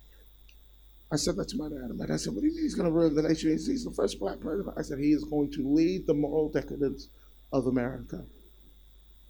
Well, a couple of years later, in 2016, early, uh, sorry, late 2015, I had another dream. But this time I was in the same kitchen, but Donald Trump came to me. And he said, Hey, Tomi, thank the church for making me the president of the United States of America. And I felt really happy. I sat in this table with him. We had a whole conversation. I mean, we were talking for hours on end. I wake up from the dream. I, I, I, I, and I sat on it for the longest time because I knew if I shared this prophecy, I was going to lose friends. I knew church people weren't going to like me. I knew people were going to cancel on me. But all of a sudden, as I'm going through the month, this word keeps hammering on in me. This vision, it just, it will. I, I started to lose sleep. How many of you have ever been there where God speaks to you so much you just can't sleep anymore? It even got a bit demonic after a while. All of a sudden, everything just went demonic. All my dreams were demonic after that. Just not right. So I just called. I said, "Okay, God, what do you want me to do?" So I called one of my friends from a television station, and I said, "Hey, um, I need to put this word out and I need to put it out on your channel so I can't take it back. I need you to broadcast it before the election, not after. And so he brought me on his program. You can find the video on YouTube. And he was trying to be so kind to me during the interview. And he, you know, he, he before the interview, he said, "Listen, let's just try and be safe because I know you're going to lose some friends. Maybe we can suggest Trump is going to be president and not say it." And you know, and so here's me on the video, and I'm being brazen. Hey, you know, the Lord showed me a dream. Trump is going to be the next president of the United States of America. And he said, "Oh, maybe what the Lord means." Is that if the church prays, church, because you saw that he's saying, thank the church for making me the president, so maybe that's what it means. And I was like, yeah, okay, great. When he put that video out, put it on television, put it out on thing, I mean, I got hate mail. I got so much hate mail. False prophet this, false prophet that. Somebody actually sent me a video of a well-known prophet. I'll share with these guys, and the video uh, was showing uh, a well-known prophet saying Hillary was going to be president, so trying to correct me. Um, so when Trump became the president of the United States, I lost a lot of church friends during that time. But I was glad I obeyed the voice of God because it opened up nations after that. Uh, that prophecy really opened up nations in a very peculiar way because it was such a national thing that God did. And um, uh, you know, the Bible says it's the glory of God to conceal a thing, but it's the it's the glory of kings to search it out. So you get honored when you search out and you reveal secret things. God begins to use it to elevate you. And so I realized secret things are part of my inheritance. And as revealing it, God begins to elevate uh, my status, not so Tomi can be glorified, but so God can be glorified. So it was from then that I was called to the United Nations, and I keep going back each year to prophesy to ambassadors and diplomats. Why? Because when you release secret things, God begins to raise your status. And so, so things that God gives you are for your honor. Or the Bible puts it like this your gift makes room for you and brings you before important people. And so you and I have got to get used to energizing our spiritual gifts and engaging with the Holy Spirit for them. I'll never forget the time I was in Scotland and I prophesied that a party that Scotland was averse to was going to win the elections and that David Cameron uh, was going to be the next Prime Minister of the United Kingdom. And then I prophesied that David Cameron would lead the United Kingdom into a Brexit. But I didn't call it a Brexit, I called it an exodus from Europe. And so when I gave the word in this church, everybody was angry with me because they all voted for Labour and they all called me, like, you are heathen. You can't do that on our pulpit. You can't come here and start sharing stuff about a different party to us. You're supposed to be a prophet, not a politician. Pick which one you want to be. Hey, prophets spoke into uh, political matters. They spoke into economic matters. You know, God is not limited to the church building. He, he's the God of the world. He's the ruler of the universe. He'll speak into anything he wants to speak into. So here I am and I give this prophecy and all all of a sudden, after I gave this prophecy and Brexit happened, and you know, I, I said that the UK was going to leave the European Union by a margin. And I put this out again on, on television, on social media, and you can catch it on, on the internet. And after that, um, I got called by the largest television station in the UK, the BBC, and they called me on to the program to talk about the future of Great Britain. Can I tell you what happens? When you begin to reveal secret things, God begins to elevate your status. And so prophetic people the prophetic is your gift. It is your access to new doors of influence. As Joseph began to use his gift in Potiphar's house, it elevated him to a new echelon that he would not have had authority in had God not given him the gift. Some of you are waiting to have the right amount of money to influence people. You don't need the right money, you just need to use your gift. And as you begin to use your gift, God begins to promote your influence. Now, that's a good place to say amen. Now, um, so hammer on. God's voice will hammer on. Jeremiah 23 29, and like a hammer that breaks the rock in pieces. Psalm 62, verse 11 God has spoken once, twice have I heard this, that power belongs to God. Job 33, verse 14 Indeed, God speaks once or twice, yet no one notices it. So God will speak more than once to you. God spoke to Israel in visions of the night and said, Jacob, Jacob. And he said, Here I am. Genesis 46, verse 2. Genesis 41, verse 32. Now, as for the repeating of the dream to Pharaoh twice, it means that the matter is determined by God and God will quickly bring it about. If you've ever had what I call a reoccurring dream, it means that what God is about to do is going to happen imminently. And a reoccurring dream is not a repetitive dream. A repetitive dream is the same dream twice. A reoccurring dream is the same dream explained two different ways. And so if you find yourself having the same dream explained two different ways in the same night, it means God's going to do it imminently. Number three, wait. Wait. Matthew 11, verse 30. W E I G H T. Matthew 11, verse 30. For my yoke is easy and my burden is light. Jeremiah 23, 38. But since you say the burden of the Lord, therefore thus saith the Lord, because you say this word, the burden of the Lord, and I have sent you, saying, You shall not say the burden of the Lord. People in the Old Testament called the word of the Lord the burden of the Lord. Why? Because God's word weighs something. Have you ever been about to release a word and then you just keep your mouth shut from releasing the word, and then the word gets heavier on you? That's the voice of God. How many of you now are beginning to connect some dots and you're just going, oh, you're speaking to me there, and oh my gosh, you're speaking to me there, and oh my gosh, that was him. God's voice is a weight. And so as I'm prophesying over people, I'm constantly weighing in my spirit to say, which one's heavier? Is it this one or, or is it this one? And that's where sometimes you'll see me go, and if you'll let me take a little bit of a risk, it's because there's something I've just had in my spirit that I don't yet fully trust, but it weighs more than something else. Are you following what I'm saying? And so I, I go with it. You take a risk. When you feel that weight, you take a risk and you sense it. Truth weighs more than lies. I mean, you have children, you know when they're lying to you because it feels light. It just it doesn't have any weight to it. You're just looking, so you investigate some more. So where were you? I was at I was at Jacob's house studying. No, really, Jacob's house. Who's Jacob's mom? And you're investigating why? Because it just it doesn't have weight. How many you know what I'm talking about? It's the same thing with the voice of God. Number four, God's voice is a whisper. It's a whisper. So often, God does not shout. And He does shout, but often He doesn't shout. And I know many of you are waiting to hear that voice that goes, Olumide, I have called you for such a time as this or you're waiting for that burning bush experience. God, if you're real, just show up to me now in my room like a burning bush. And can I tell you, God will not do that because that is Old Testament and it's no longer intimate. And I know you guys don't fully, you're like, well, why wouldn't he ever do that if he did it for the Old Testament saints? Because we're called to something better. We're not called to God on a mountain anymore. We're called to God in us. And that's why yesterday I said, You are God's Mount Zion. The book of Hebrews, chapter 12, verse 18 says, For you have not come to a mountain that can be touched, and to a blazing fire, and to darkness and gloom, and a whirlwind, and the blast of a trumpet, and the sound of words, which was such that those who heard it begged that it should no longer be spoken to them. So that means the New Testament, God's not going to speak to you like this, this, this, this, this.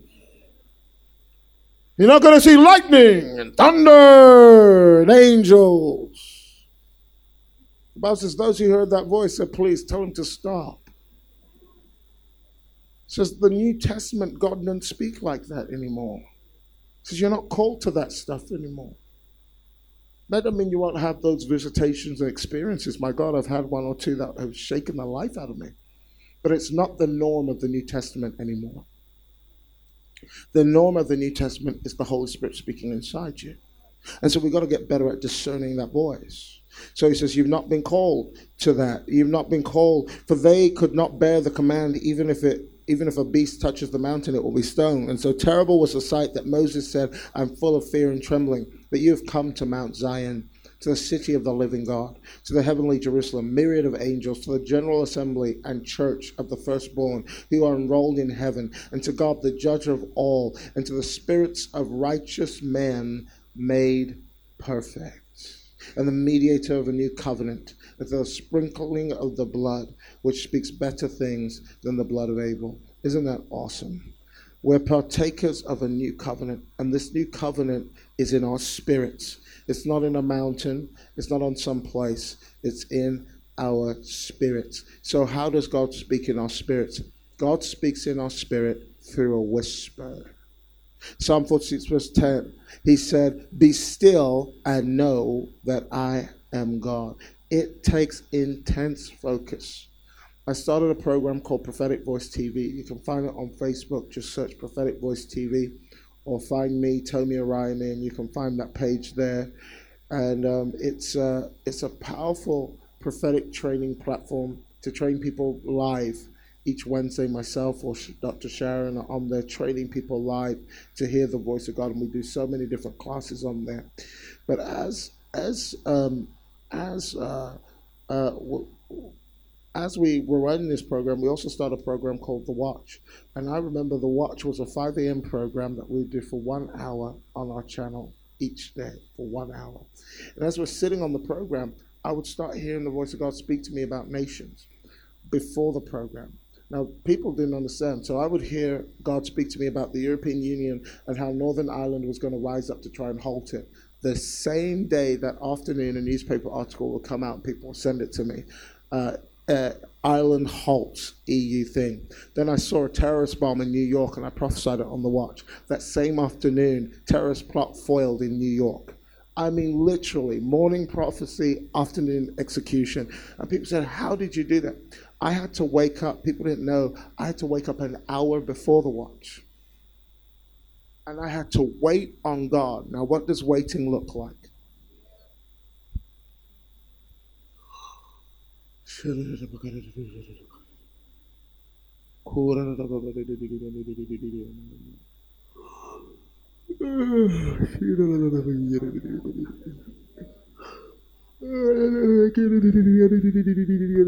will wait for you, wait for you. I don't mind waiting, I don't mind waiting.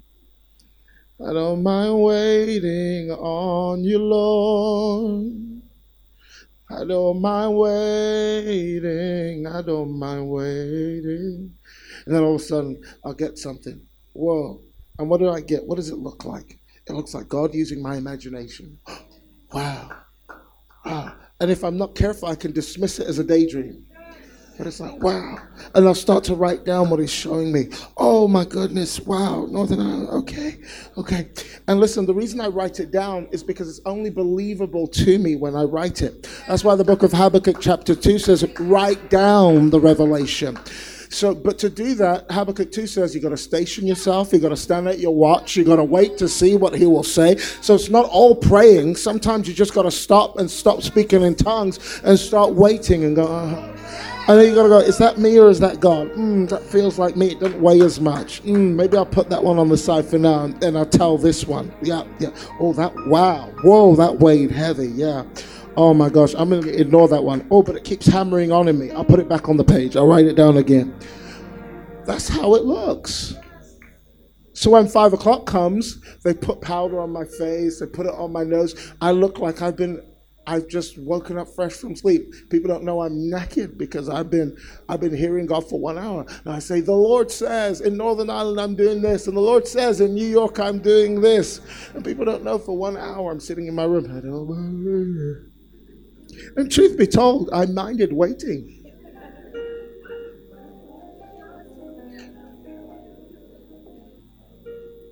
But God shows up when He's ready, not when you're ready.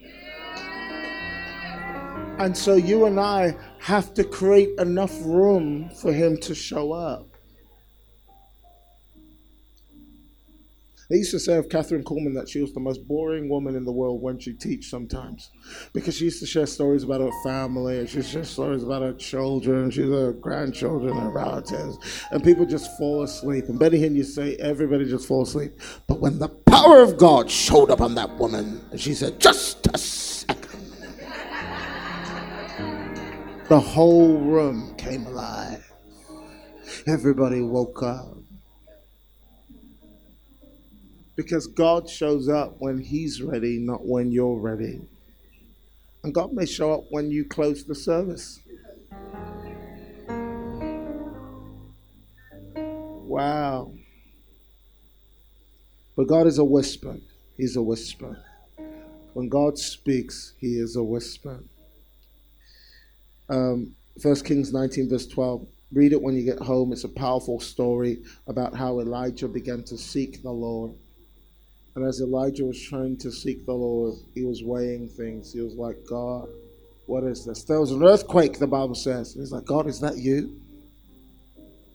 Because that's what it looks like. We all have to do it. I know we look really good when we're standing up here and we're prophesying, and you're like, oh my gosh. But you don't know. We're in our hotel room going, please, God, just give me anything. I'll just take a little bit.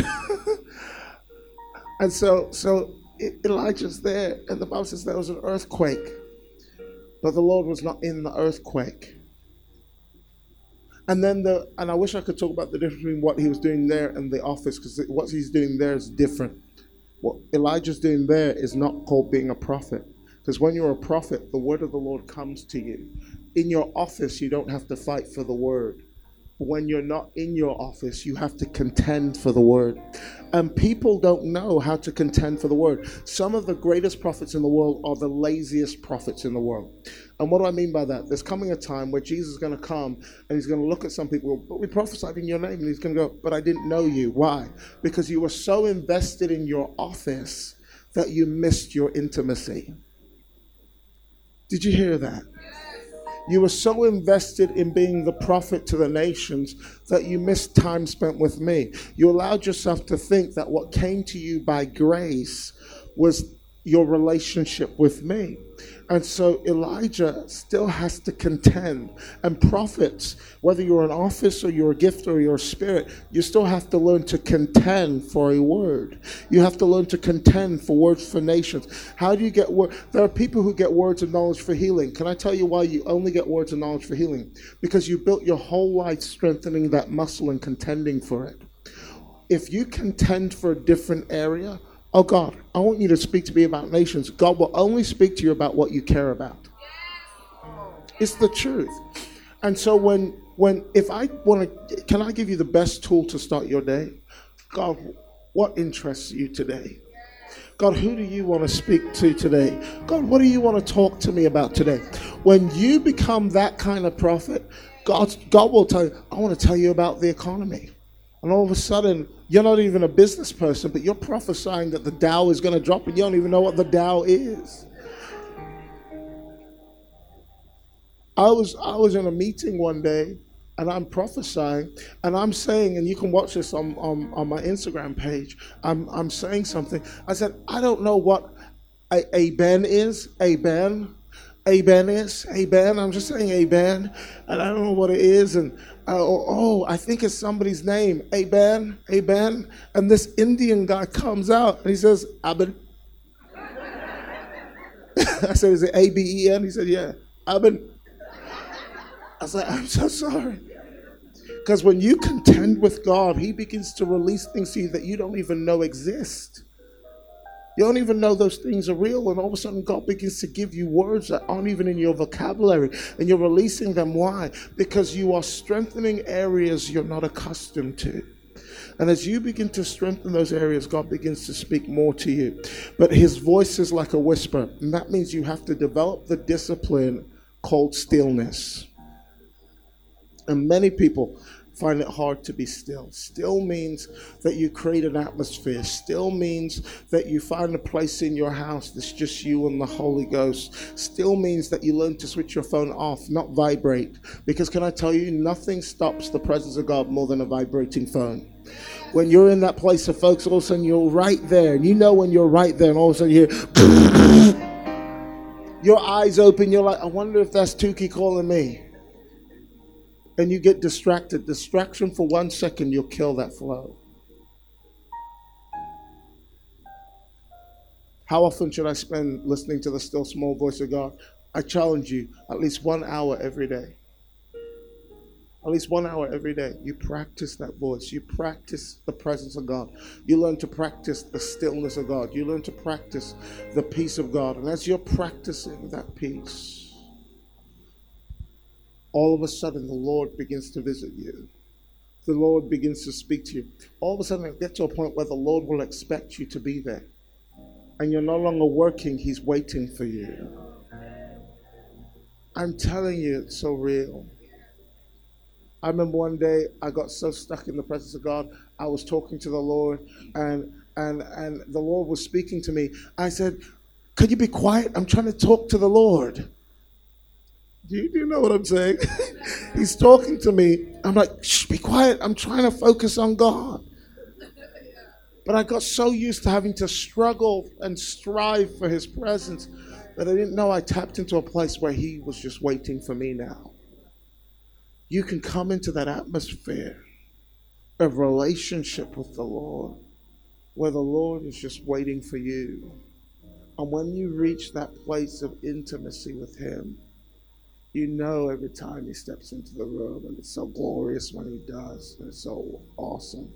And that still small voice begins to speak. How does that still small voice sound like? Can I tell you what it sounds like? It sounds like a breath. It just sounds like this. It's so still that it calms your soul. It's so small that if you make if the worship music goes too loud, you can miss it. It's so still that as you begin to write down, journal what the Lord is sharing with you, you'll, can I tell you, some of you are like, but I don't know if it's God. Can I tell you, the only way you'll know it's God? In the book of Matthew, they said, you go and get vials and you fill them with water. And you take those water jugs before the master of the ceremony and you pour them out. And indeed, when they poured them out, the water was poured out as wine. You only know what's in you when you pour it out. I'm telling you, I've heard words so stupid, made no sense to me at all. I was invited with Dr. Sharon to a Church of England. I know you never. Church of England is like the most monastic church, the most radical they can be in Church of England is to stand up and to sing with gusto the praise songs. Oh, great thou art! And then sit down. That's the most radical. But the reason we were invited was because the, one of the pastors of the Church of England was a lesbian. Because they were starting to accept LGBT in the Church of England. They've just started that, so she was, she was homosexual. She comes to the meeting, we prophesied to her, and after she's talking to us about the thing we prophesied about, she her heart gets changed in that moment, and she says, "You got to come to the Church of England and share this prophetic stuff." And we were like, "Yeah," but inside I was like, "No." So we show up at the Church of England, and there's these elders, you know, elders. I'm talking the white British kind snotty looking. And we're training them on hearing them, but we're being more basic than this. Very basic things we're sharing. We're trying not to scare them. And then it's time to break into groups and to practice hearing the voice of God. And I'm going to give you one practice session in a minute. And we're breaking into groups, and I partner with, and all of a sudden, I don't want to partner with this one guy. And Dr. Sharon says, Hey, me, why don't you partner with him? And this one guy is the snootiest looking elder in the whole group. And I sit right next to him. Everything in my heart is sinking. Just sitting next to this guy. Have you ever sat next to somebody that makes you lose your faith? I mean, just their faith, everything dies. So I sat next to him, and he even said to me, Listen, I don't believe in this stuff. Never done this stuff. I don't believe this. So, so you can try and do whatever you want to do and prophesy, but I, am not going to. I'm not going to do. So I said, thanks, gee. So, so I closed my eyes and in my heart I'm praying in tongues. But what, what I, if I could interpret my tongues, help. Really, anything. Give me some. And I said, God, give me some so good that this man will know, be no, no, no, that you exist and you're real and you're speaking and you're more than just a religious dead God. And all of a sudden, this is the vision I saw. Bearing in mind my imagination, and I already have, I grew up with a very wild imagination. Up here is the wild, wild west, okay? There's crazy in this place. So God is God speaks into my crazy. And all of a sudden, I see this man, and he's on a bicycle doing the, the bicycle. Uh, uh, no, first he's running, sorry, doing the marathon. And then he, his knee hurts. I see him touching his knee. And then he gets on a bicycle. This is my imagination. Then he gets on a bicycle. And then his knee hurts. And then he gets on a motorbike. Ooh, old man, old man, the man you think wouldn't ever have a motorbike. He's a bull. I was like, really, God? I, I need his name. I need his surname. I need his debit card pin so he'll know. And this is what you show me. So I open my eyes and he's looking at. And I said to him, If you'll let me take a risk, this is what I saw. I said, I saw you running, and then you touched your knee, and then you got on a bicycle, and you were running the, you're doing the, the cycle-a-thon, whatever. Thank you. Tour de France. I'm Bush. I didn't go to school, so have mercy. So then he hears his knee. Then he gets a motorbike. And the man just goes, Shut up! I said, What do you mean, shut up? I said, Okay. He said, who, do you, who you spoken to? I said, No one. He said, Have you spoken to my wife? I said, No, no, no. Come on, tell me, what's, what is it? He said, I used to I used to be very fit and I used to do the marathons and I had a very bad knee injury. And so I decided I was going to do the cycling thing because maybe it'd be easier on my legs. But it got so bad that yesterday I was speaking to my wife and I purchased a brand new motorbike.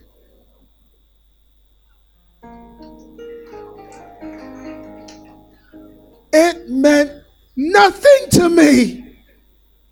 But this word meant everything to him.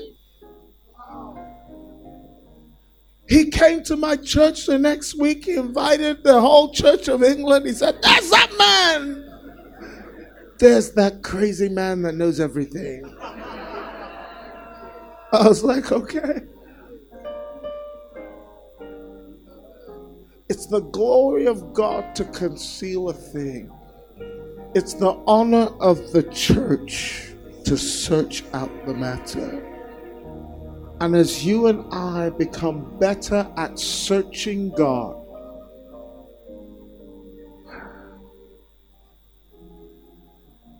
He'll begin to reveal with a greater flow. And I guarantee the next time I come back to Nigeria, you'll all be prophesying. Rise to your feet. Find somebody you don't know or find somebody you don't like or you don't know too well.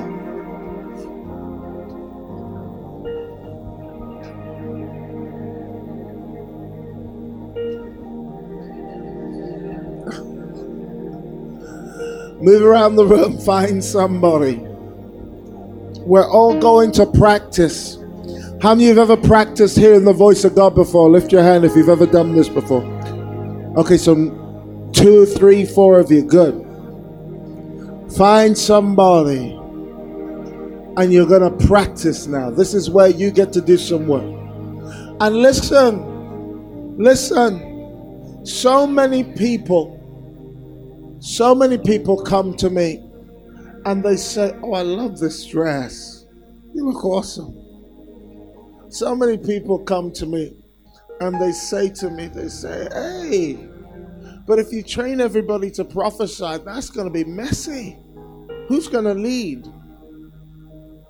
Can I tell you something? The Bible says that where there are oxen, there'll be mess, but much strength comes through the ox. The good news about oxen is that you get to do more than you can do without an oxen. The bad news is you have to clean up the poo. There'll always be mess where there are oxen. And just because the prophetic is being birthed in Nigeria doesn't mean it's not going to be messy. Doesn't mean there's not going to be a couple of people rise up in pride. Doesn't mean there's going to be a couple of not going to be a couple of people think they're better than everybody else. There's going to be mess. Don't throw the baby out with the bathwater. Does that make sense? Don't throw the baby out with the water it pooed in. Separate the poo from the baby. Amen. So, this is what we're going to do. We're going to practice it in the voice of God. And all we're going to do is we're going to say, we're going to ask God, how do you hear God? Do You ask Him. My people have not because they ask not. Simple. So when I'm in a meeting, I usually say, God, who are you speaking to today? And what do you want to say to them? And what's gonna what's gonna be a word that I can give to that one person that everybody else can say amen to? I'm usually looking for the person. I could prophesy to everybody in a room. I prophesied over 500 people in one night one time. It was the worst thing I ever did, but I did it. We, it was it was painful. But I wanna I wanna make sure I'm impacting that one person that can impact everybody. And so so, so when I find them, I go, okay, God, what are you saying about them? What's their future? But I usually start with God, what's something in their past? It's called the word of knowledge. I wish I could teach on it. What's something in their past that can give credence to something I'm about to say about their future? Because if all you do is say, You're great, you're wonderful, God's going to use you, they'll say, Amen, that's wonderful. Or you say, You're a daffodil in God's hands, I just see you like a rose. They'll say, Amen. But they'll feel like that's just a motivational speech. The reason Jesus looked at the woman and said, You've been married five times and the person you're living with isn't your husband is because it gave credibility that he was a prophet. So anything he said after that will have authority. The word of knowledge gives you credence because it's measurable. And it's the one area prophets try to avoid because it's an area that people can tell you that's true or try again, mister. it's a painful one. It's a painful one. It really is. But look at the person next to you and say, I give you permission to practice on me.